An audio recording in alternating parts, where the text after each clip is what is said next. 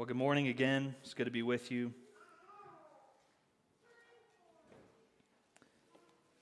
And please look with me at Mark chapter 6. That's where we're going to be this morning.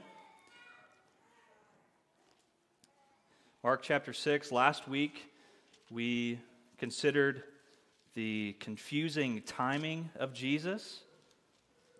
And this morning, we're going to consider the offensive message of Jesus. We see everything, everything about who Jesus is, everything about how he does his ministry. It, it turns the world on its head. It, it turns the wisdom of the world and makes it look so foolish. But he loves taking the foolish things of the world and lifting them up and shaming the wise, of turning everything upside down. We see that again here in this passage. For the word of the cross is folly to those who are perishing, but to us who are being saved, it is the power of God. That's how Paul puts it, the beginning of his letter. And here we see exactly that same thing in uh, Mark's gospel, how Jesus conducts his ministry and what he does. So let's read this passage uh, about uh, this, this message that can be so offensive at times. But this is the good news of Jesus. So follow along with me. I'm going to read uh, beginning in verse 1, Mark chapter 6. He went away from there and came to his hometown, and his disciples followed him. And on the Sabbath he began to teach in the synagogue, and many who heard him were astonished, saying, Where did this man get these things? What is the wisdom given to him? How are such mighty works done by his hands? Is not this the carpenter, the son of Mary, and brother of James and Joseph and Judas and Simon? And are not his sisters here with us? And they took offense at him. And Jesus said to them, A prophet is not without honor except in his hometown and among his relatives and in his own household. And he could do no mighty work there except that he laid his hands on a few sick people and healed them. And he marveled because of their unbelief. And he went about among the villages teaching.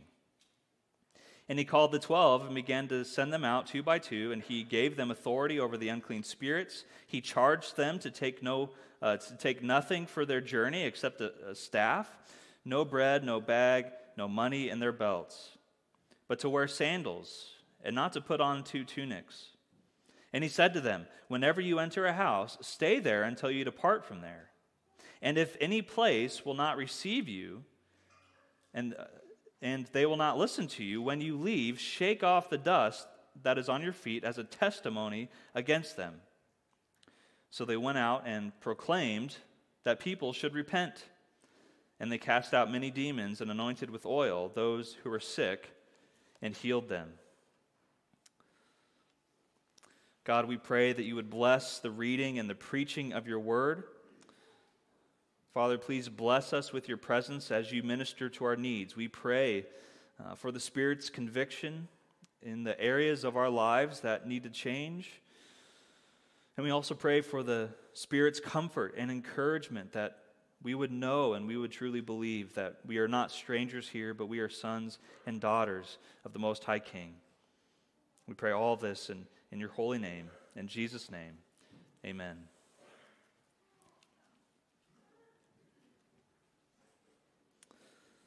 The message of Jesus is offensive. It's kind of weird to say, isn't it? That, that Jesus is offensive, but, but it's true.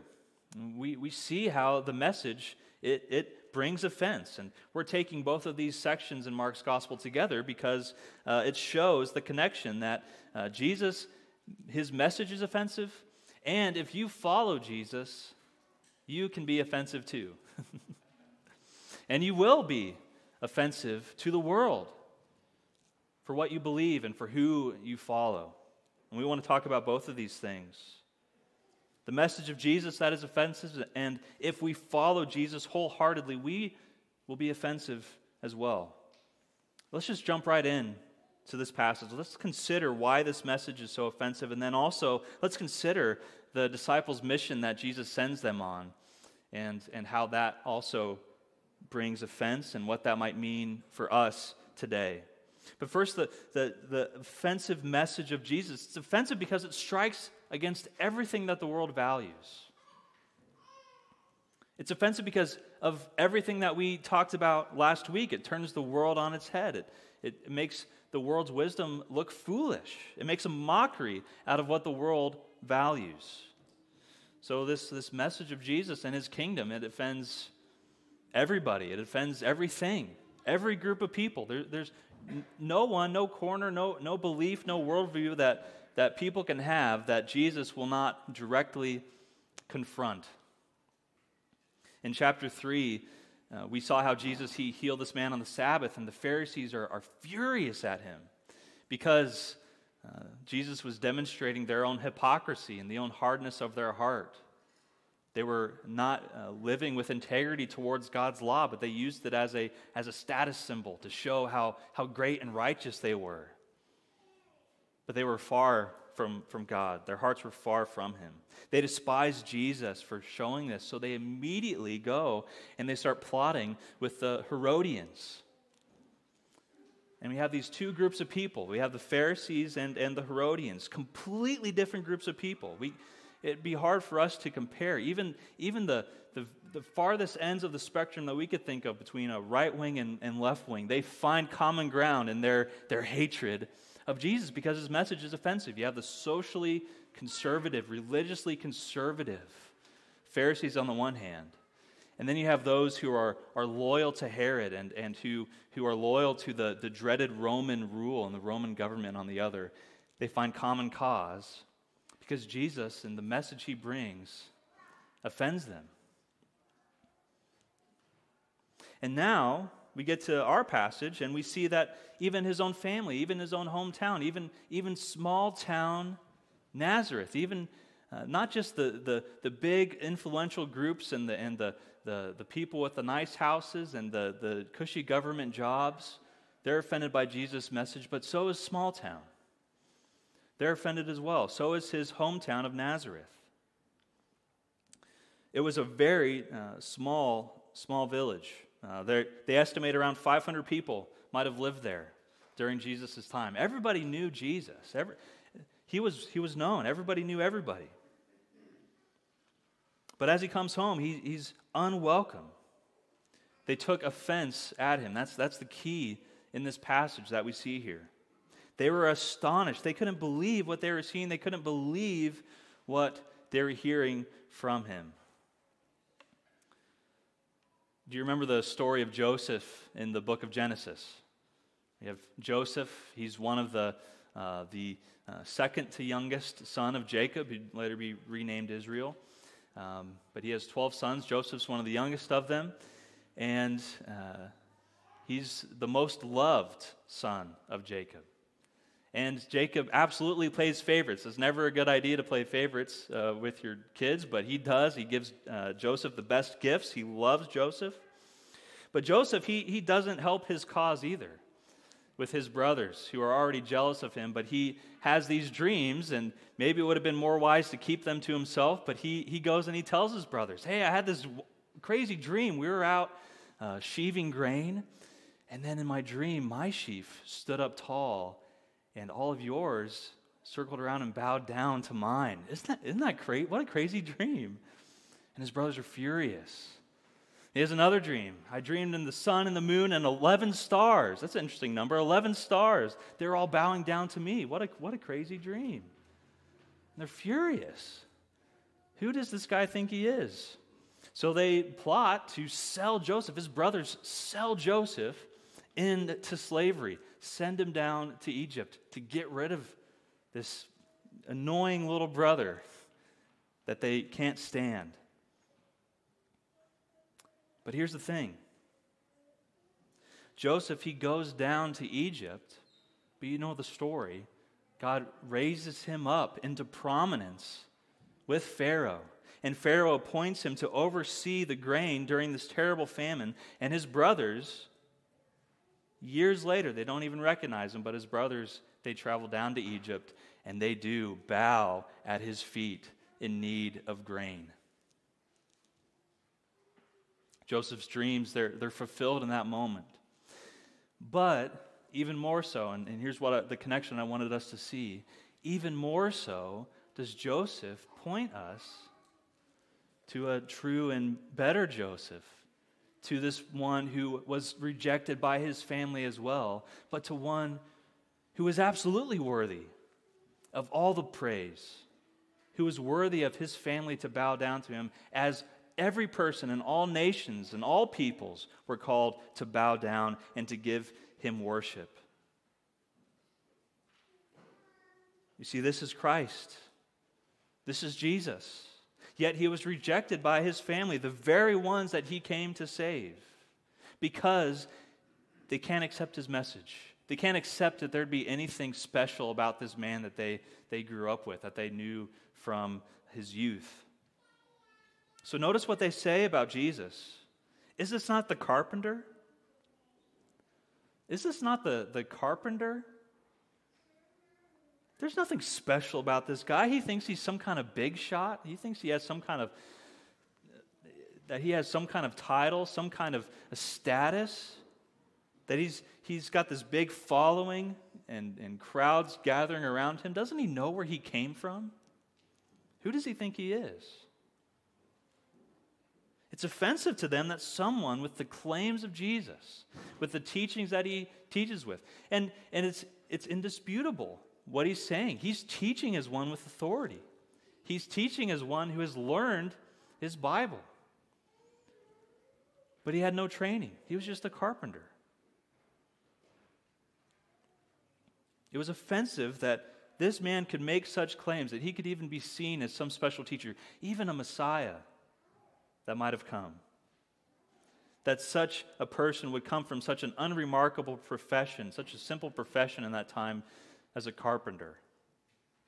But you see, God loves, He loves to use the foolishness of the world and, th- and the things of the world that people would disregard. He loves to use those things to make fools out of the wise.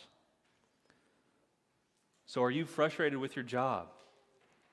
Do you view your job as some lowly job? Does the world view your job as some lowly job? It's always a temptation for us to find our worth, to find our identity in what we do. We can feel uh, worthless at times because of the, the values that the world would assign to us. But what we have to remember, what we see right here, right away, is that our worth is never tied to our work. But our worth is tied to the God who loves us, who has saved us, and who has called us to be in his family. So we see that right away. Jesus, his humble beginnings, his humble profession, God loves to use that to, to use that to shame the wise. What else do they say about him, though? They say, Is, is this not the son of Mary? Now, that's an interesting one. Is this not the son of Mary? would have been much more common. We would have expected them to say, Is this not the son of Joseph? Joseph and Mary were, were wed. Now, it's possible at this point in time that Joseph had passed away. We don't know. But even still, it would have been much more common for them to have said, Isn't this the son of the father, not the son of the mother? If it really was the case that they thought he was the son of the Father. You see, so here's the thing. In this small town, they didn't think he was Joseph's son. The rumors had spread. They knew that something had shady, something shady had happened with Joseph and Mary. He was Mary's son, but he wasn't Joseph's son. So can you imagine the, the scandal that Mary and Joseph would have endured in their faithfulness to God. And, and that word to take offense, that's, that's the word that we get uh, from the Greek, uh, scandalized. It was a scandal, and it, certainly it was a scandal. It was offensive to them and to the world that Jesus would have been a son born out of wedlock. But God takes what is offensive to the wisdom of the world and he uses it for his glorious ends. Jesus was conceived by the Holy Spirit. He was uh, born of the Virgin Mary, conceived in the womb of the Virgin Mary. What a scandalous thing to the world. But this was the glory of God bringing about and providing a Savior, a Savior who was both fully God, conceived by the Holy Spirit, and yet still fully man, fully human.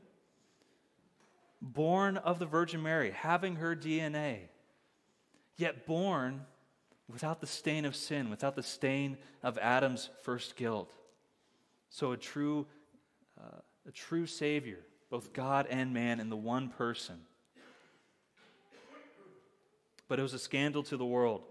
They list his, his brothers there too.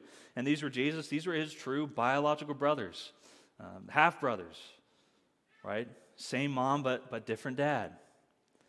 So they, what they were saying was true, but they didn't understand the big picture. They couldn't see how God was working through this. But here we see, and we, we know that people can sometimes speculate just um, maybe these weren't Jesus' biological brothers. Maybe they were cousins. Maybe they were kinsmen. They want to per- uh, keep some kind of doctrine of, of Mary's uh, perpetual uh, virginity. We don't need to believe that. We can take uh, the word of God as, as it is here. These were his biological brothers. They were related to him. Uh, Joseph and Mary, they had these children together after Mary had given birth to Jesus.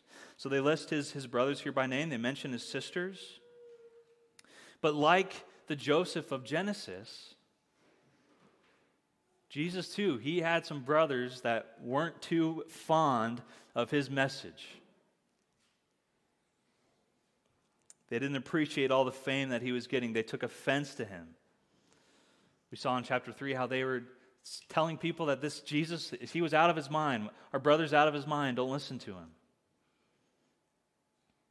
But here's the thing just like the Joseph in Genesis, what mankind meant for evil, God meant for good. That's the conclusion that Joseph comes to, and he tells his brother at the end of Genesis what his brothers meant for evil and selling him into slavery, selling him uh, down to Egypt. God was actually working, God was operating sovereignly through that whole process to bring about good, to bring about the saving of many from that famine.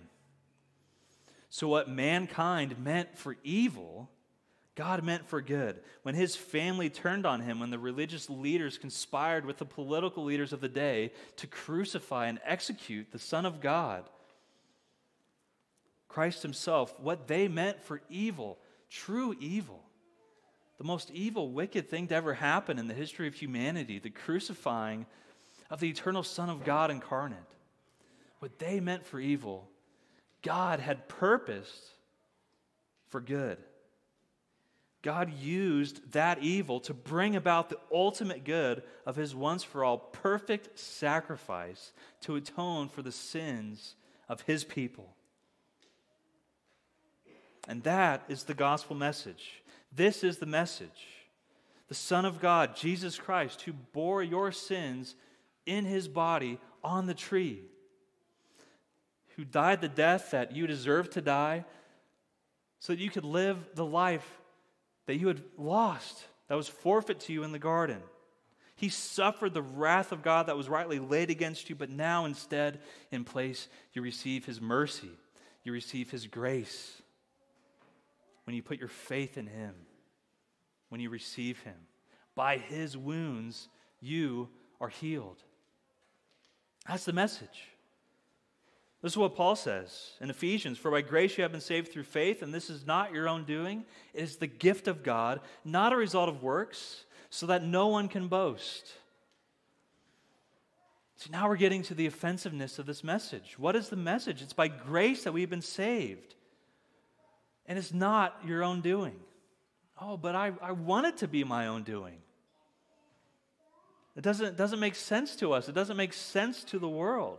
It's the gift of God, not the result of work, so that no one can boast. There is no boasting in our achievements. There's no, no boasting when it comes to our salvation. The only boast we can make is boasting in our Savior, who is mighty to save. He's the one who's done it all.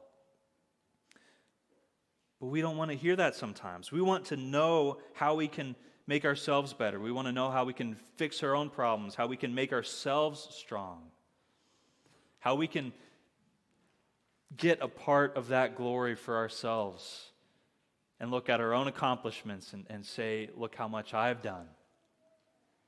That's not, how it works. But God does not share his glory with us, and that's a good thing. But God says that it's while we are weak that his power shines forth. Again, Paul says in 2 Corinthians, Paul's reflecting on his time, and, and, he writes that God said to me, My grace is sufficient for you. My power is made perfect in weakness. Therefore, Paul writes, I will boast all the more gladly in my weaknesses so that the power of Christ may rest upon me. For the sake of Christ, then, I am content with weaknesses, with insults, with hardships, with persecutions, and with calamities. For when I am weak, then I am strong. That's the message of, of Christ. It, it, it offends our worldly sensibilities that I'm to delight in what makes me weak, that I'm, I'm to find joy in my hardships. That I'm to die to self. I'm to give up on myself and give it all to Christ. That I must lay aside my desire for worldly treasures, but to store up treasures in heaven. That I'm supposed to be okay when I'm being wronged. That I'm supposed to forgive my brother, not just seven times, but 70 times seven. That, that doesn't make any sense. It makes little sense in the eyes of the world. But remember, for the word of the cross, it's folly to those who are perishing, but to us who are being saved, it is the power of God. That's the offensive message of Jesus. And when we are following Jesus, when we are seeking to live like him wholeheartedly, then we will be offensive to the world too. And that's the second thing that we see. I want to get into the disciples' mission here. Let's, let's look at their mission that Jesus sends them. He sends them out to do. We see that in verses 7 through 13. I won't read it again for us, but just notice, first of all, we saw last week how Jesus was really bad at uh, uh, doing any kind of medical triage and determining who had the, the best need, but he was always working above all that to provide what people truly needed. Well, here, he sends his disciples out with the worst strategy ever, with, with no supplies. What kind of rations, what kind of gear does he send his people out with? Why does he send them out with such paltry supplies and tools?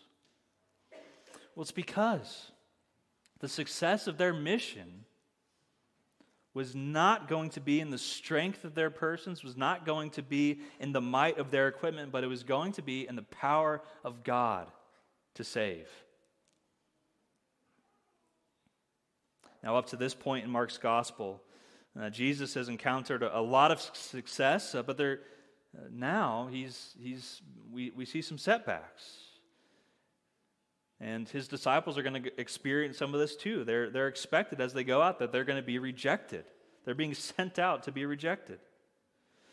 We're told that uh, Jesus, if we look back up a little earlier, he doesn't do many miracles. He's not able to do many miracles, it says. And that's, that's a weird thing for Mark to say. That's odd. What, what happened? Did, uh, did he run out of power? Did that lady hemorrhaging blood, did, did she sap too much power out of him? Evelyn's shaking her head, no. Yes. Good work. You, you already know the answer. Of course not. That's not true. Jesus didn't run out of power. It's not that he ceased to be the omnipotent Son of God, but this was God's judgment against his hometown for the lack of their belief. It was the lack of, of their faith. He marveled because of their unbelief.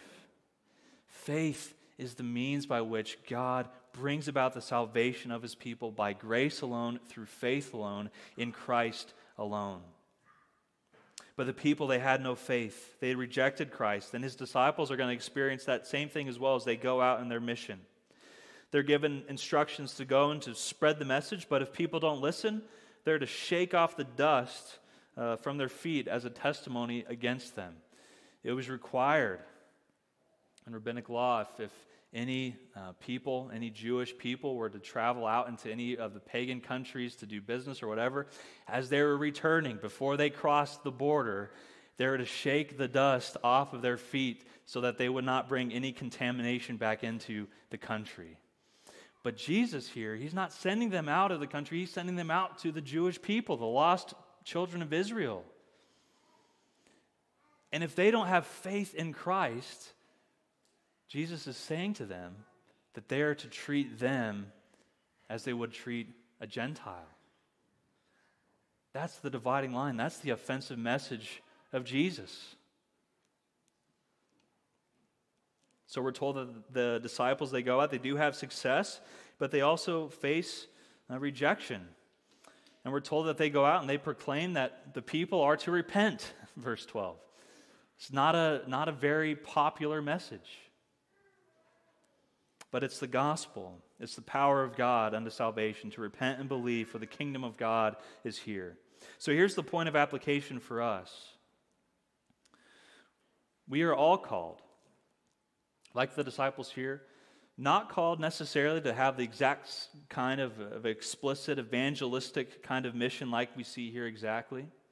But we are called to live on mission and to live on message. We're called to live for Christ no matter the cost. We're called to share this radical message with a world that's absolutely against it. And Jesus tells us what we can expect when we do so. He says, If the world hates you, just know that it's hated me first. And we are not better, we're not greater than our master. But rather, we're to count it a joy to follow in his footsteps, knowing even if the world rejects us, even if the world rejects everything we're about, we should know that we're never rejected by Christ when we come to him in faith. The Father never rejects us, he never will. If the world rejects us, then so what? So be it. But we have our Father in heaven. But living for Christ, it doesn't make sense to the world. It really doesn't. And if you're living for Christ, you've, you've experienced this, I'm sure. We all have experiences with this. And you will have more and more as you are living out your faith in everyday life. You don't have to go looking to make offense, but offense will come and find you. You're telling your coworker that you aren't going to take that promotion even though it'd be a lot more money, but you know that it would be so much more time and commitment, and it's more important for you to be with your family. It doesn't make sense to the world. Why wouldn't you take the money? No, because you have your priorities straight.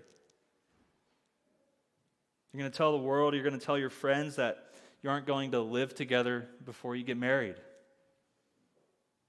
They're going to think you're crazy. And it is crazy in the world to the world. It makes so much more sense. Why would you pay for two rents instead of, of paying for one? Why would you not want to try out living together before you make such a commitment? Of course, there needs to be some kind of, of time to test things out together. That's, that's the wisdom of the world talking, though. That's the wisdom of the world, and it's foolishness in God's eyes. But we don't belong to the world. We belong to Christ. And we're called to bear witness to Christ in our lives and in our actions and how we, how we treat others. And now, here's, here's the other thing we can be offensive for Jesus, but there's a, there's a difference between our actions, the way we conduct ourselves, by nature will be offensive to the world's values. There's a difference between that and being combative for Jesus. There's a difference between that and, and seeking out areas and ways to be offensive. This does not mean that we are ever combative. This does not mean that we, uh, that we wouldn't always, and we always must treat others with love and with respect, even as we're firm in our commitments. But we're called to bear testimony. We're called to bear testimony to our Savior, not, not to be conquerors for Him. This is an important, important point in this because we're living in this world that is in so many ways crumbling around us. In so many ways doesn't make any sense to us. In so many ways is scary to us. But no matter what else is true, there's one thing that's true. Is Jesus is He's never calling us to be a bully for his kingdom. We're never called to be jerks for Jesus. That's, that's not what we're called to be. We're called to be faithful where he's put us. We're called to stay on mission, to stay on message, to be faithful with exactly what God has given us to be faithful to. We, we don't need to be looking for controversy. We don't need to be looking to give offense. It will come soon enough to us when we are being faithful where God has called us to be. And when we are being faithful, these opportunities, uh, there will be opportunities to, to call others to come and to follow this Savior, this wonderful Savior we serve who has given us everything. All right, so where does that leave us this morning? Uh, just one uh, point of application, one thing to remember as we close here this morning is just to remember again, to remember what the gospel is really, but to remember that the gospel it is offensive, but the most offensive aspect of the gospel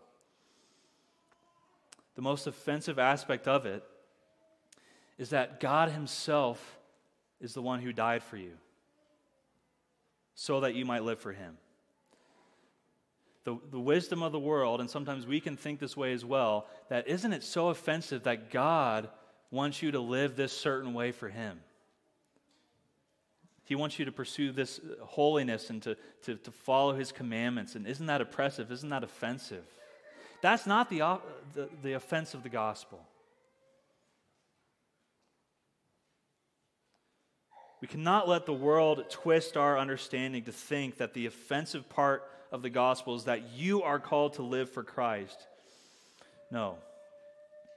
The offense of the gospel is that Christ, the perfect man, the eternal Son of God, died for you. That's the offense of the gospel. That Christ, and He has absolute uh, all right over you. He's purchased you with a price. He has absolute claim over your life. But He does not lord it over you like a master over a slave, but He died for you so that He might live for you, that He might live in you, that He might forever live with you not as a stranger, not as a slave, but as a friend, as a son of God, sons and daughters of the living God. That is the offensive message of the gospel. We must always remember that. Keep that perspective in our minds of all that Christ has done for us. It truly is good news. Let's pray. Jesus, help us to always remember the message of the gospel uh, that you have died for us do not let us be conformed to this world, but be renewing our minds, be working in us to transform us, to conform us into the image of Christ. We pray that you do this work in us by your Spirit, O Heavenly Father, because of your Son, whom you love, our Lord and Savior, Jesus Christ. It's in his name we pray. Amen.